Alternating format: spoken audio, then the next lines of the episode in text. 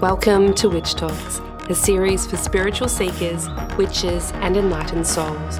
I'm Hannah the Suburban Witch, an intuitive tarot reader, astrologer, and eclectic witch, and I hope you're ready to get up close and personal with your favourite witches. Welcome back to part two of Rosie's story. If you haven't yet listened to part one, you'll need to jump on over to that episode and make sure you're up to speed, as this is the second part of her story. Enjoy. Now, here is a quick content warning before we start, as the topics that we're covering today may be triggering for some listeners or viewers. These topics include religious trauma and abuse, financial abuse, sexual assault, and I urge you to tread carefully or skip this particular episode if listening may cause more harm than good. You know yourself best. What do you find is your biggest misconception that you face with your work as what I'll term a spicy accountant. And I should clarify for those listeners who may not be aware of the TikTok accountant trend. Um, so there was a, an audio that went around that said, uh, I can't remember the full audio, but it's oh, basically oh, yeah. if you don't want people to ask questions about what you do, just say you're an accountant because no one asks yeah. you questions when you say you're an accountant. Um, I've actually I had a, a, friend introduce me to their girlfriend and she said she was an oh. accountant. I went, Oh, a real one? And she was like, Yes. And yes. I'm like, Oh, we're not aware. Then I had to go into telling her what I meant, and it was Oh no. I was like, okay, yep, I'm the only one here that has a TikTok account, obviously.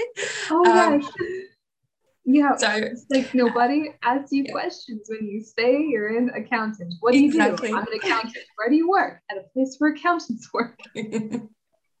so a spicy accountant is usually someone who has sometimes it was an OnlyFans account, or they might be a sex worker, or whatever it is that they don't want to talk about. Um, with the general populace or if they're just bumping into someone. So, with that, with your work in that, um, now are you still on OnlyFans? I know there was a big shift in their finance stuff and things were going down. I've not used yeah. it, so I'm not really in that loop. Do you want to tell us a little bit about that? Well, yes, I actually I am. What basically happened was I had to diversify. Um, OnlyFans is still letting us be there. Who knows how long that's going to last? Uh, the clause changed, I believe, so that they can just remove stuff without telling. So, okay. Everyone's still hyper aware of them for the time being, but this could change down the road. Um, I kind of always wanted to be an accountant. This was mm-hmm. actually something, one of my most popular TikToks on my Shadow, Rosie Cord Shadow Realm TikTok was literally me just being like, uh, gosh darn it, I actually did want to be this as a kid because a lot of people will say that about like strippers or sex workers or stuff. It's like, well, it's not like she wanted to be that. It's like this pathetic little thing of like pity, just mm-hmm. like she didn't want to be that. Like it's it's okay. It's like no, I did. like I did. I actually wanted to be this as like I I would see like burlesque dancers in media and stuff like that and be like, huh, I wish mm-hmm. that was me. I have had that feeling as well. yeah, like it's not uncommon to want mm-hmm. to be that way. And so there's actually a combination of like our biggest walls for sex workers. And that is one of the biggest ones is that sexualization equals objectification. Mm-hmm. Um, this is something I've started talking about recently and objectification is technically a kink. literally, literally, objectification is a kink. You're somebody's mm-hmm. table or whatnot. Like I'm a witchy dom. So if I was in an objectification scene with somebody, um, I might have them be like my tarot reading table or something like that, right? It's literally physically a kink. However, our social connotative definition of it originally was women trying to express, hey, I feel like you're not interacting with me as a person. Mm-hmm. And unfortunately, like a lot of other many things, it has kind of become a misogynistic form of oppression and discrimination. Because, quite frankly, what you usually hear um, objectification being said is, you're objectifying yourself. You should mm-hmm. be ashamed. You're doing this to yourself. You're harming yourself. And you yeah. see what they did there is they took away your consent and your autonomy and tied a guilt and shame reinforcer to you being sexual. I love and how you just framed that. That was yeah. That's so clear. Yeah. When you put it that way, yes. Yeah. So the concept of objectification, honestly, I think we need to start moving away from it. Um, I think, like a lot of things, like our concept of sex addiction, we've let that go. Freud and psychoanalysis, we're all like, you were on a lot of cocaine and stuff like that. So we're moving on. Object- yeah. The concept of, of objectification has become a hammer being used against women. It is not actually that helpful of a concept for women, for sex workers. And sex workers are not all women. Mm-hmm. Um, whenever I come across TikToks being like, OnlyFans is bad and you're objectifying yourself, it's always a binary of women objectifying and commodifying themselves for men. And I'm like, you know, many of my sex worker mutuals are straight, cis, white men. Mm-hmm. there's there's so many of them. There's the theys, the gays, the these sex workers are everywhere. They're everybody. It's not men and women. It's not men looking for this. And um, part of my platform, um, I very intentionally am an LGBTQ plus friendly sex worker. I don't like I do caregiver dom content. So um, a good portion of my content is for trans people, mm-hmm. like positive affirmation for trans, because there's not a lot out there in sex-based consumption media for LGBTQ plus. It's not a lot specifically targeted for lesbians or trans. And I try to um, part of my platform that I'm building is being inclusive and being mm-hmm. like, yeah, this is for you too. This isn't this isn't just a femme presenting sex worker making sex content for men. This mm-hmm. is for for everybody because it's normal, healthy human behavior. Um, and that sex work for me has been part of my shadow work, part of my um, deconstruction of faith, in that not only do the sky hasn't fallen kind of thing, right? Mm-hmm. Like with a line, going into sex work was a line where the sky did not fall. And it, it it gets very frustrating because people will do this thing where they'll either make you automatically a victim or they'll be like sex work automatically equals trafficking which mm-hmm. it does not. Consent is everything. And so a lot of us are in it consensually enthusiastically. And there'll be people who are like you've done damage to yourself. It's inherently damaging or you can never undo it or scrub it from your records actually yes you can there's always a way to scrub from your records and a lot of employers today don't care mm-hmm. it's not the same world anymore yeah yeah i love that you said that was almost like this line that you crossed I found that even just with tarot myself from my mm. deconstruction, and that took a long time. I've only I don't know if I've quite been out of the church as long as I was in it. Uh, I've been out for about 15 years now, 16 years now, something like that. Um, yeah. But it took a long time. I didn't pick up a tarot deck until my, my early 20s. And when I did, it was mortifying and terrifying and it took a very very long time to do that when mm-hmm. i finally did it was sort of this stop moment and look around did a demon pop out where's, yeah. where's the portal hell I had that with D and D as well, where I was just like, "Is there? Is there? Where's the portal?" Yeah, and then you sort of realize, oh, maybe there isn't one. Maybe. Mm-hmm. Yeah. That wasn't true. Oh my goodness, what else is not true? yes, exactly.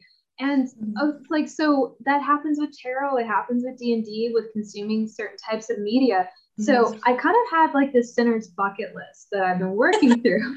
Love it. yeah. So sex work has been on my sinner's bucket list for a long mm-hmm. time. And I kind of took the opportunity. I basically was like, you know what? I've separated from my from my spouse. Um, my starting life over. It's COVID. Why not? Mm-hmm. You know what? I've always wanted to. Let's. I've crossed these lines. Let's cross this one here. And it's one of the best decisions that I've ever made for my own well-being. I love. I love what I do. Um, what what is frustrating is that people perceive sex work as inherently bad and they'll see the negatives and the risks as salient only because of the stigma. But mm-hmm. they're not recognizing that the very same things that they point out in sex work exist in every other career. Mm, like objectification.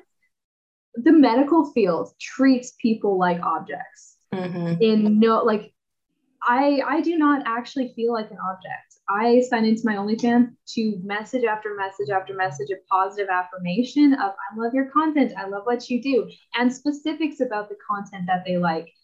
In the medical field, I was working minimum wage, putting my body and my health at risk, and not even getting the medical support that I would need to keep doing it sustainably.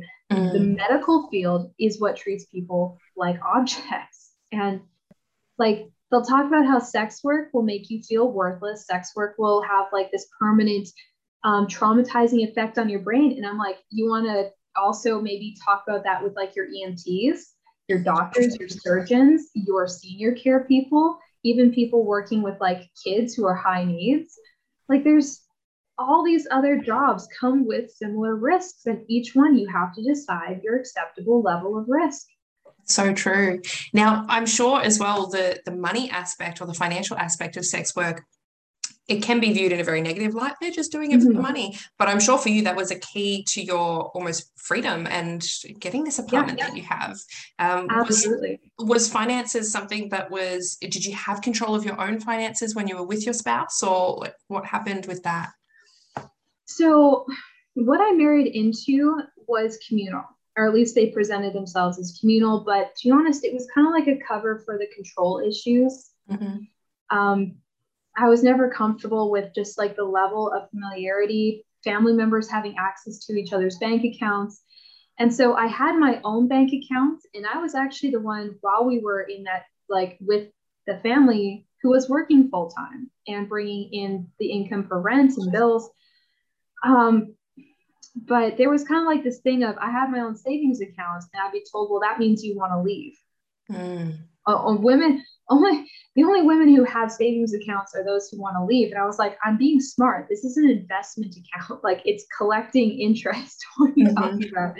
Right. So with OF, and I actually saw a TikTok about this 300,000 likes, but it was all confirmation bias based of this person going, all of these women started OnlyFans and only made like maybe a hundred something a month. And they were like, well, this like OnlyFans lied, it's a pyramid scheme, blah, blah, blah, blah, blah. And I was like, there's a lot of people who invested money and time into Twitch streaming, YouTube content, Instagram, um, TikTok, even like all of this other social media they invested in and failed. So the question becomes why is it you're paying attention only really to those who failed on OnlyFans and not to all these other people who never made it on these other platforms? And I'm also like, um, are you going to say that they failed because the platform was a lie, or did you actually examine that they were utilizing the platform effectively? Mm-hmm. Because I had 100,000 followers on my main TikTok before I started OnlyFans, and I made sure through my kink content to garner interest. I made the demand before I actually made the product available. And that's why I'm making a living wage off it now. You treated it like a business, whereas some people treat it as, oh, I might get some extra money. Yes. And I'm like, it, it literally is in the name, OnlyFans. And as a content creator, I will tell you if people enjoy your content, they like you as a creator, they'll invest in you. Um, this TikTok has given us this whole other level of people can be involved in their entertainment. You can invest in your entertainers. You can be part of their Discord community and interact with them. So you can help them get better equipment. You can help them with costuming and makeup and stuff. And you can watch, like, I, part of the reason I grew and became a whole different content creator and kind of like blossomed in that is because people invested in me as a content creator. So with OnlyFans, they're still doing that. They're still investing in the educational content, not just the NSFW. Um, I thought I love making NSFW content. I thought it was going to be like the feet content. I thought it was going to be the spicy content, the the oh my gosh, the sexy stuff um, a good portion of the people there literally just are there asking me, can I get personalized? Um, you're doing good and I'm proud of you content. Oh, I love that. And that's what people really need. That's that emotional yeah. need that is not getting met in other areas of their lives. And I mean, sex work is one of the oldest careers in the world. And because of that reason, because not everyone can get those emotional needs validated and met in an ordinary exactly. sense. Exactly. And so the basis of my NSFW content, my caregiver Dom stuff, became about consent and about realistically, consensually negotiating to meet valid core needs. Mm-hmm. And that, that became the whole basis of everything. And being like, if you want to negotiate me with me for content, yeah, that's what I'm here for. I here are my hard limits. Um, here's what I need as compensation for that, and I will meet that need for you. Look at you um, setting boundaries and oh, it's fantastic. Such a big change from where it was to where it is now. That's fantastic. Absolutely. Absolutely. I am I'm very frustrated with like all the biases about sex work because every single issue that people bring up, I'm like, that can be effectively addressed in some way. It's like you keep mm-hmm. presenting mm-hmm. problems and refusing to see the solutions that are there. Like not everyone gets objectified um, I do not ever feel disrespected. Like at no point. Um, I started my OnlyFans in January, and between January to now, which is uh, September, not once have I felt disrespected or objectified. I've had one stalker issue, and that was they kind of like went through OnlyFans a little bit, but they were also in all of my other social media because visibility equals risk. It wasn't sex work equaling that risk. In this case, it was literally visibility as a content creator. Mm-hmm. Which you can get anywhere for doing anything. Exactly. Yeah. Now we actually have some listener questions questions for you today too. So uh, for anyone who wants to submit listener questions for my guests, uh, you can do so on my Patreon Facebook page. So jump on over to the Patreon to sign up. Now this first one comes from Warwick. So he asks, have you kept any of your Christian beliefs or practices, and have you applied them to your craft? And do you have an altar with any symbolism from Christianity? Okay, so um, part of my deconstruction process really was still keeping like as the comfort levels changed so i was like i'm full on christian but then taking in some of this stuff and then now i'm a christian witch and now i am eclectic witch. I would not consider myself christian now um, because my entire perspective of christianity has changed because my special interest is the study of the human brain and behavior and especially after interacting with Witch Talk, it became very apparent that humans are humans regardless of their belief system. Mm-hmm. You see so much similar behavior. There like you'll see prosperity gospel from Christianity and you will see manifestation from New Age and yes. Yes. Yeah. That is that is something to be very wary of. And I try to be vocal about it as well with the prosperity doctrine in the church. You get that in the new age and spiritual community as well, and it can be just as damaging. And the wellness community, and you know, if you're sick, it's because your uh, your thoughts, you know, create your mm-hmm. reality, and you're thinking sick thoughts. Oh no, that is not how it works. so thank you for touching on that. yeah, yeah, exactly. Like it kind of became this um, realization of um, actually, this month, the theme for my content, my Patreon, um, all of that stuff has been staying safe with spiritually unsafe people. Mm-hmm. And part of that is recognizing that a lot of our concepts of heaven and the afterlife are trauma responses. Because uh, if you think of heaven, it is the place where bad things don't happen. It's a lot of people don't have processing skills for bad things. They don't have emotional coping skills. So if you have the concept of heaven and you're doing whatever perfectionistic behavior is going to make sure you get to the good place, it becomes like this reinforced trauma response over time. Um, so when it came to Christianity, um, for me, in any religion, I wouldn't consider myself necessarily tied to any religion. I think every religion actually has trauma responses in it. When you have the religions that talk about don't have attachments, that's a trauma response as well, because if you're not attached to anything, you can't be hurt by its loss.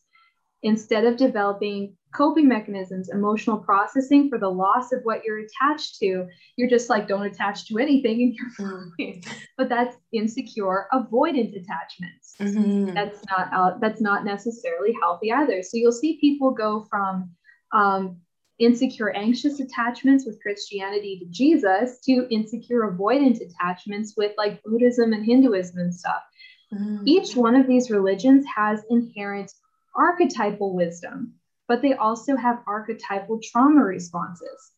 So to me, the question became what is the archetypal good stuff? What is actually effective versus ineffective? Because each religion kind of has this, but at least for myself, literal deity worship was not very helpful. Um, the most I've retained from Christianity was the Holy Spirit or the mm-hmm. concept of Sophia and wisdom, because that became a helpful grounding archetype for myself as a woman transitioning out of Christianity, because wisdom is an archetype that transcends that just transcends Christianity. And so from Sophia, you connect to like Athena and Hecate, and just like you, you just watch feminine archetypes of wisdom throughout time and history. And that kind of became very grounding for me mm-hmm. through that processing.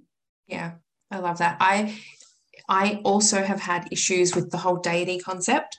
Mm-hmm. And I think anyone deconstructing from Christianity itself will, especially, I mean, what is the very first commandment? Do not, you know, worship other gods. Yeah. So that's almost like that's above everything else. And there's a really funny meme out there. So did the again, we're going to the Mean Girls when they say, yeah. you know, thou shalt not worship other gods. So you agree there are other gods. yeah, it's like mm, sus. yeah. So that I think that was really, really difficult for me to sort of put that park that one and look at other ones. It took a very, very long time. And I'm just sort of stepping into that a little bit now, but it's very tentative and it's just testing the waters. And I suggest that to anyone who's starting a new thing that might be a little funny feeling at first. You're like, oh, this mm. feels a little bit wrong. Why does it feel wrong? Again, that's the shadow work. Oh, is that because the church told me it was wrong? Okay, so it might not really be wrong, and just sort of unravel it that yeah. way. And exactly. give yourself the freedom as well to try it and say, nope, it's not for me, and put it away. So mm-hmm. that's okay. Um, oh, yeah, now, 1000%. Yeah. Now, uh, Bren has a question as well, which was did you know all along that the Christian path was not yours, or were you so heavily entrenched in it that it just it just felt like it was a part of you? It was, oh my gosh, I invested so much of my identity into being a Christian. Um, like the generational trauma that I've had to work on and undo is service behaviors, perfectionistic behaviors. Um, for the women in my family, there's kind of been like this very reinforced bond trauma response where you're supposed to serve and keep the people around you happy. I was raised to believe that my worth and value as a person, as a woman, was to serve others. So I invested heavily in healing and stuff like that. And I had a hard time. Like, I remember from a very young age fighting internally with the theology that was being presented. And something that I've been very vocal about on my platform is not everyone leaves because they were treated badly. Mm-hmm. I didn't leave because I was treated badly. Like I've said, you get treated really well when you're behaving. Yeah. if you're if you're fulfilling all this stuff and masking like I said is easy. So it is very easy to get treated well if you behave the way they want you to. Mm. However, um, I remember hitting just these walls psychologically of I hate this. I really don't like this. And I think the first one I remember was in a Sabbath school at about five years old. And we were singing this one war gospel song that goes like, We are soldiers in the army. We have to fight, although we have to die. We have to hold up the gospel banner. We have to hold it up until we die. Oh. And then they would go, like the Sabbath school teacher would point at a student and be like, Bryson was a soldier, and then the kid would stand, would like jump up and go, yeah, and then everyone would go, hands on the gospel plow, wow, wow, and then it's like one day they got old, they couldn't fight anymore, and then the kid would go, stand up and fight anyhow, and then it would go around to the next kid, and I remember as a five-year-old, like kind of like getting small, like as the song goes around the room, I'm just getting like smaller and smaller and smaller, and being like, I am small and I don't like this. I didn't agree to this. I don't want to go to war. I didn't sign up for this. Mm. I remember just at a very young age being so upset by just all of it. And being like, I didn't sign up for this. But then being like, oh, I don't have a choice because you'd go to the Christian camp and they would do these like Romans versus the Christians, or Jesus is coming again and the Sunday keepers are coming. So they'd split up the campers as like the bad guys to like the saved ones. And anybody who didn't choose a side automatically was killed at oh. the end of time. Yeah, so it's very reinforced. You don't have a choice. It's either God or death, yeah. which now actually ties back to why I am so adamant about kink education. Mm-hmm. Because kink educators are the ones talking about reversible consent. If you can't reverse and if there's a punishment, it's not consensual. Oh, so I've never heard that. That's fantastic. Yes. So when you talk, for me, the concept, at least of Christianity and the end times of this great controversy is what these Seventh day Adventists call it of God versus Satan is it's not consensual. There's no mm-hmm. reversibility and it does not it like it's basically a punishment. If you don't say yes, it is a punishment, which means there is no consent. Mm. And that to me was like, even if deities exist, that doesn't mean you that doesn't mean they're healthy deities. Yeah. Yeah. I'm curious, did they ever use this uh, on you guys? We had the, oh, and they used to say this all the time. The pastor would stand up in church, and we had a, um, it was a mega church, it was very, very big.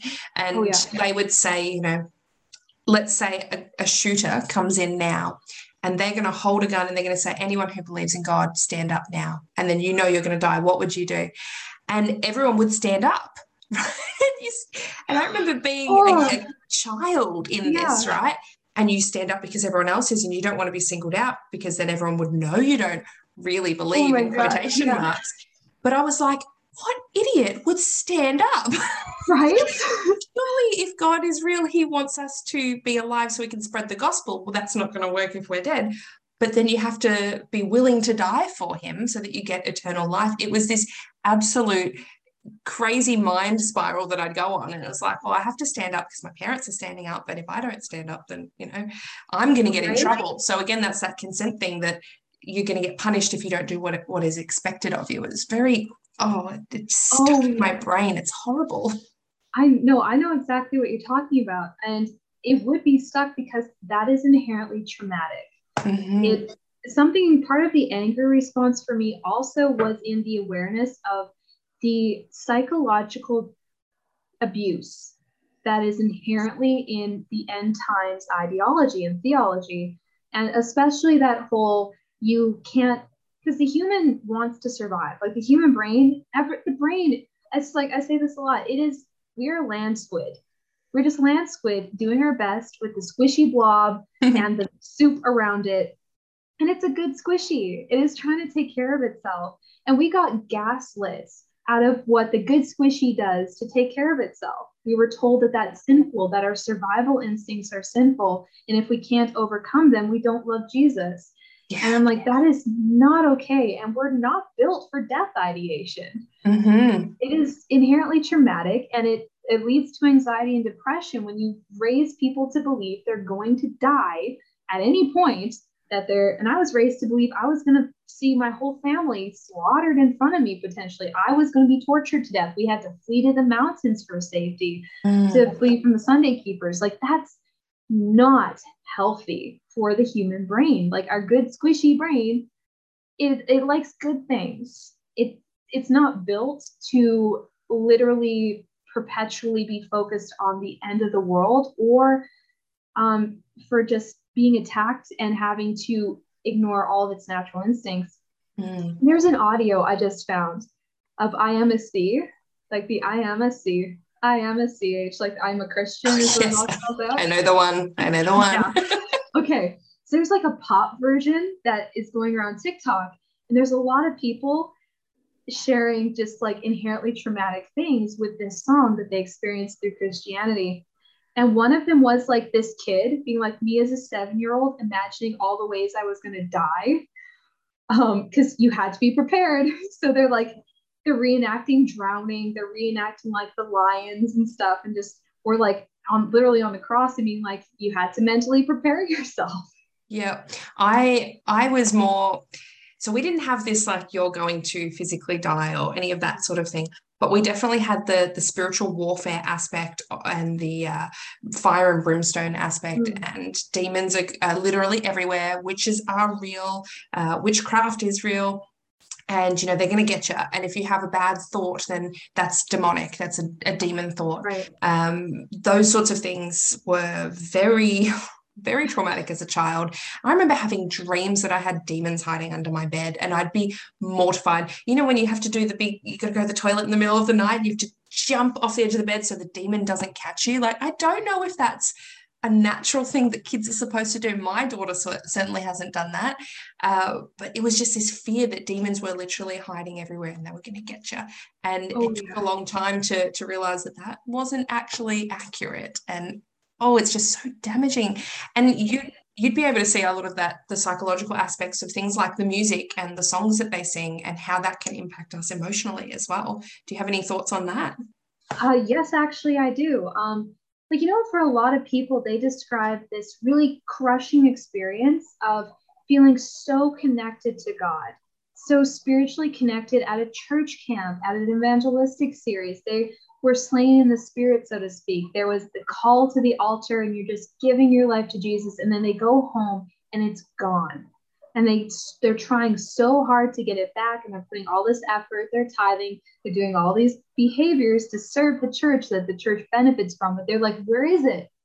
Where's the good where's that? Where is it? That felt so good. Bring it back. That is because it was artificially created within the context of that social scene. And now um, we do know that they do it intentionally. Um, they create these social settings that activate certain parts of your brain to feel that way, but they'll correlate it to being connected to God. So that when you leave, you're caught in this abuse cycle of high service behaviors, perfectionistic behaviors, that burn you out. I interrupt your listening pleasure to ask you if you're enjoying this podcast. I ask because this series is a labor of love, and if you like what you're hearing, consider signing up as a Patreon supporter to see its continued success. Not only will you receive exclusive access to my private Facebook group, but also monthly live readings and moon ritual worksheets. Head over to patreon.com forward slash suburban witchery to sign up now. And now back to the show. And something that was really healing for me over time was um, I found that like instead of spiritual warfare with Christianity, when I went into witchy stuff, I was doing similar behaviors with warding and cleansing and being like constantly warding, constantly cleansing. Like you'd never know when you're going to be under attack. And I was like, what if I'm not though? What what if I'm not? I'm so tired. I am so tired of praying into cleansing and warding. I'm so tired. But I, I was perceiving all this demonic stuff, or, or I was perceiving all this spiritual stuff.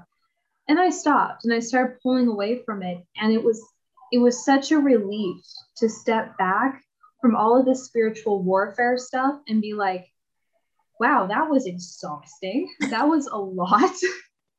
and um, like one of the reasons it, I really don't like being used in sermons by my parents is um, I remember at 11 years old them telling a story to the congregation. This is even before I was a pastor of how I, as an infant, or like somewhere between infancy and toddler, was having nightmares that they correlated to demonic activity. And in this sermon, I'm sitting there alone in the pew at 11. The whole church is turning back to look at me as my father's describing laying hands on me and I'm levitating off the bed as demons leave and flee in Jesus' name. And I'm there like, I didn't sign up for this. And now I'm the weird kid yeah. being demonically harassed. Oh no, I did not sign up for this. And it's just, um, unfortunately, pastors' kids um, experience a lot of violation of privacy and consent and violation of their boundaries by their parents from the pulpit. Um, but when it comes to like the demonic and whatnot, when you're in that scenario, when you are constantly having it reinforced, you're under attack, it can come at any point, you do start perceiving it. You're you become very hyper aware. That's why I'm like, I started pulling it apart and I was like, we are literally intentionally giving people trauma hyper awareness of their spiritual environment. Like, this is not normal. This is the same behavior as being hyper aware of the people and their emotions to stay safe. We're just trauma responding to the spiritual world. Mm-hmm. It's really damaging. I, so as a teen, as I said before, I had disordered eating, I had depression, anxiety. Uh, there was a lot going on for me. And when my parents found out, because it was hidden for a long time, because that's not the image that you want to present yeah. out, right? Uh, when my my mum she found my diaries and and discovered that something wasn't quite right, and while she did do the right thing and take me to a psychologist, she also took me to a what I remember it was a prayer group. This was not our oh, church. This was a different church. And I think this was because there was shame attached to my daughter's not well. I don't want anyone to know.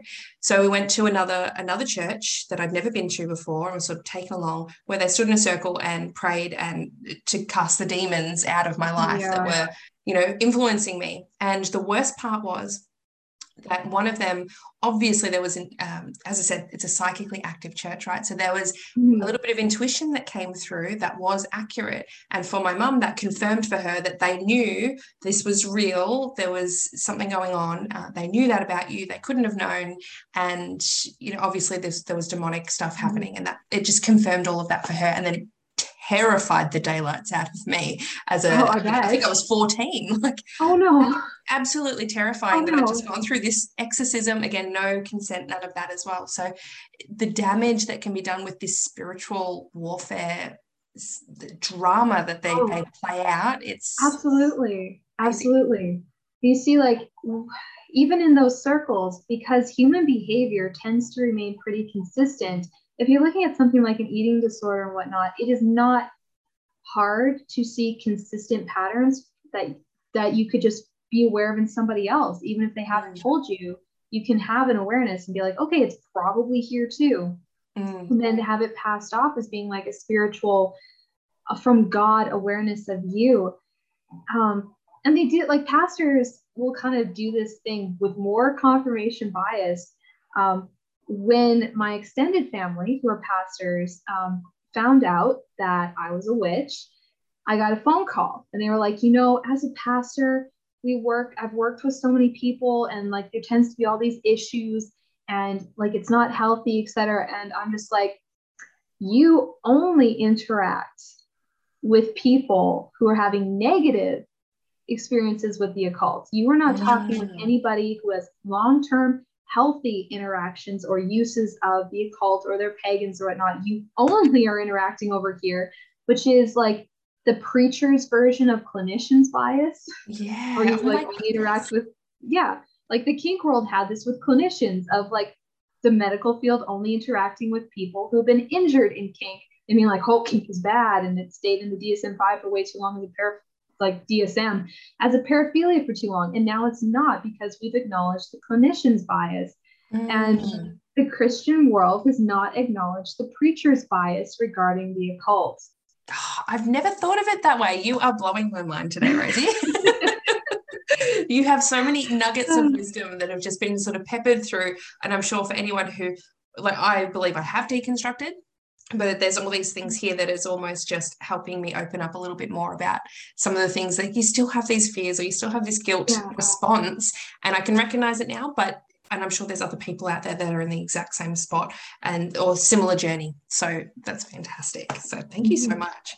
Now can you let us know uh, lastly the very last thing any tips if someone is questioning their religion how would they go about leaving? Do you have your number one tip Okay, absolutely. So, um, when it comes to your spiritual life, your mental or physical health, or your sex life, that belongs between you and your licensed registered professionals. Um, I would also recommend that if you can tell you're kind of on the way out, you know you're in an unsafe social environment, um, what they like to do, um, what a lot of the unhealthy Christian um, communities will do, is they will use operant conditioning in the form of removal of positive stimulus. In this case, ostracism. They will try to reinforce the bias that if you leave them, you leave God, your life will fall apart. So if you start leaving, they will ostracize you and to kind of keep you in a vacuum without positive affirmation, without support. They basically, if, if you really look for it, there's often this make you dependent on them that you might not even be aware of. So if you are trying to leave, you're out in the cold. So if you can tell that you're on the way out, invest in other communities so that you're not in a vacuum. One of the reasons I have House of Quartz is because, and for people who are deconstructing, is literally to be like, you're not alone. You're not in a vacuum. There's a lot of people like you who will provide positive affirmation and affirm the valid, conscious, informed adult decisions you're making for your own well being. And if you're on the way out, um, if like myself, you encounter people overstepping ethical boundaries. Um, in like my ex, uh, my ex's family, there was a push for me to do counseling with them. They wanted to do our marital counseling. Ugh. They're not a licensed registered counselor or therapist of any kind, mm. and they mm. but they wanted to do that, so they have our personal information. Mm-hmm. So my biggest tip honestly, for deconstruction of faith, or going into accountancy, um, building your witchy pagan journey, shadow work, all that stuff, keep your personal information boundaries solid. You never have to give that personal information to these people. The only time your autonomy and privacy is open is if you are threatening to harm yourself or you're threatening or have harmed, right? And that's mm-hmm. the legal realm, the medical field. You never are obligated to talk to the pastor. Doesn't matter who was like, hey, let's have a little coffee date together. You never have to give your personal information to them. Um, when it comes to like decisions about your sex life, if you're going to be polyamorous, you're going to be an accountant, that's between you and your lawyers, your doctors, your therapists, any of that information, your personal information. Um, you don't have to give that to anybody unless you want to. So essentially, like my biggest tip is affirm yourself in your conscious decisions you make for your own well being because those are valid and you are the expert in your experience and what you need.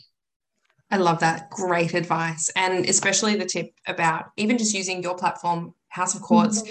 to show that there are people out there, you're not alone. Because I think for us getting kicked out of the church, that was the biggest thing for me, that loss of community. Yeah. And, you know, how could what I'm feeling now, this isn't the good side. I want back in on the good side. Right. Yeah. So exactly having something where a friend outside of the church, you know, just one friend or having one hobby that's not connected to the church can be so crucial to lean on yes. when you're going through that.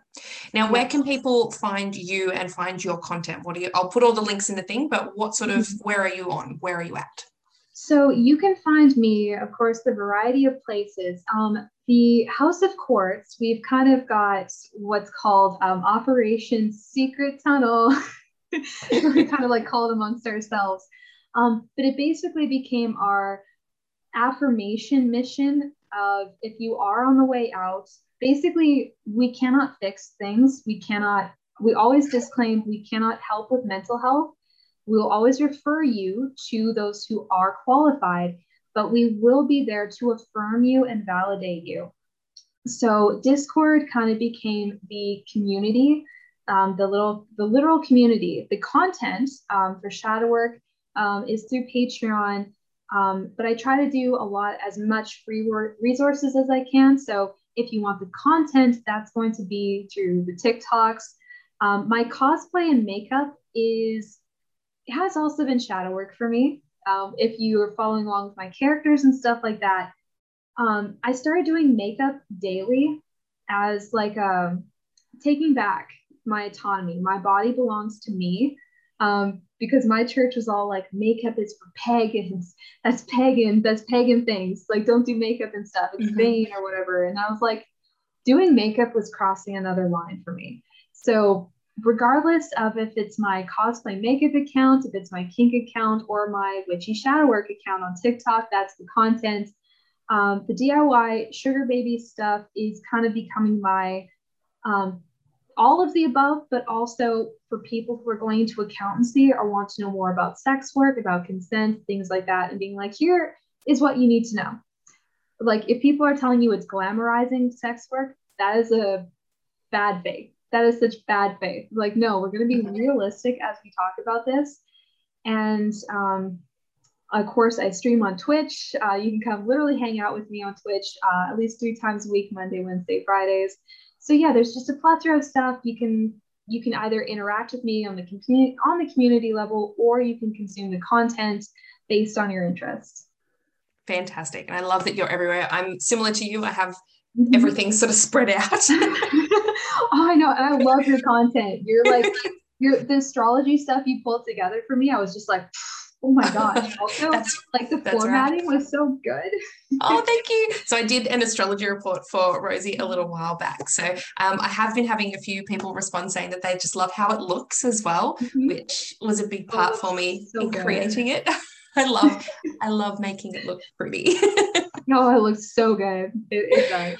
oh, fantastic. Thank you. Now, for anyone who is listening out there, if you do want to book an astrology report or a reading with me or a guidance call, you can do so on my website, suburbanwitchery.com. You can also follow along and find me on Instagram, Facebook, TikTok, Twitter, and YouTube.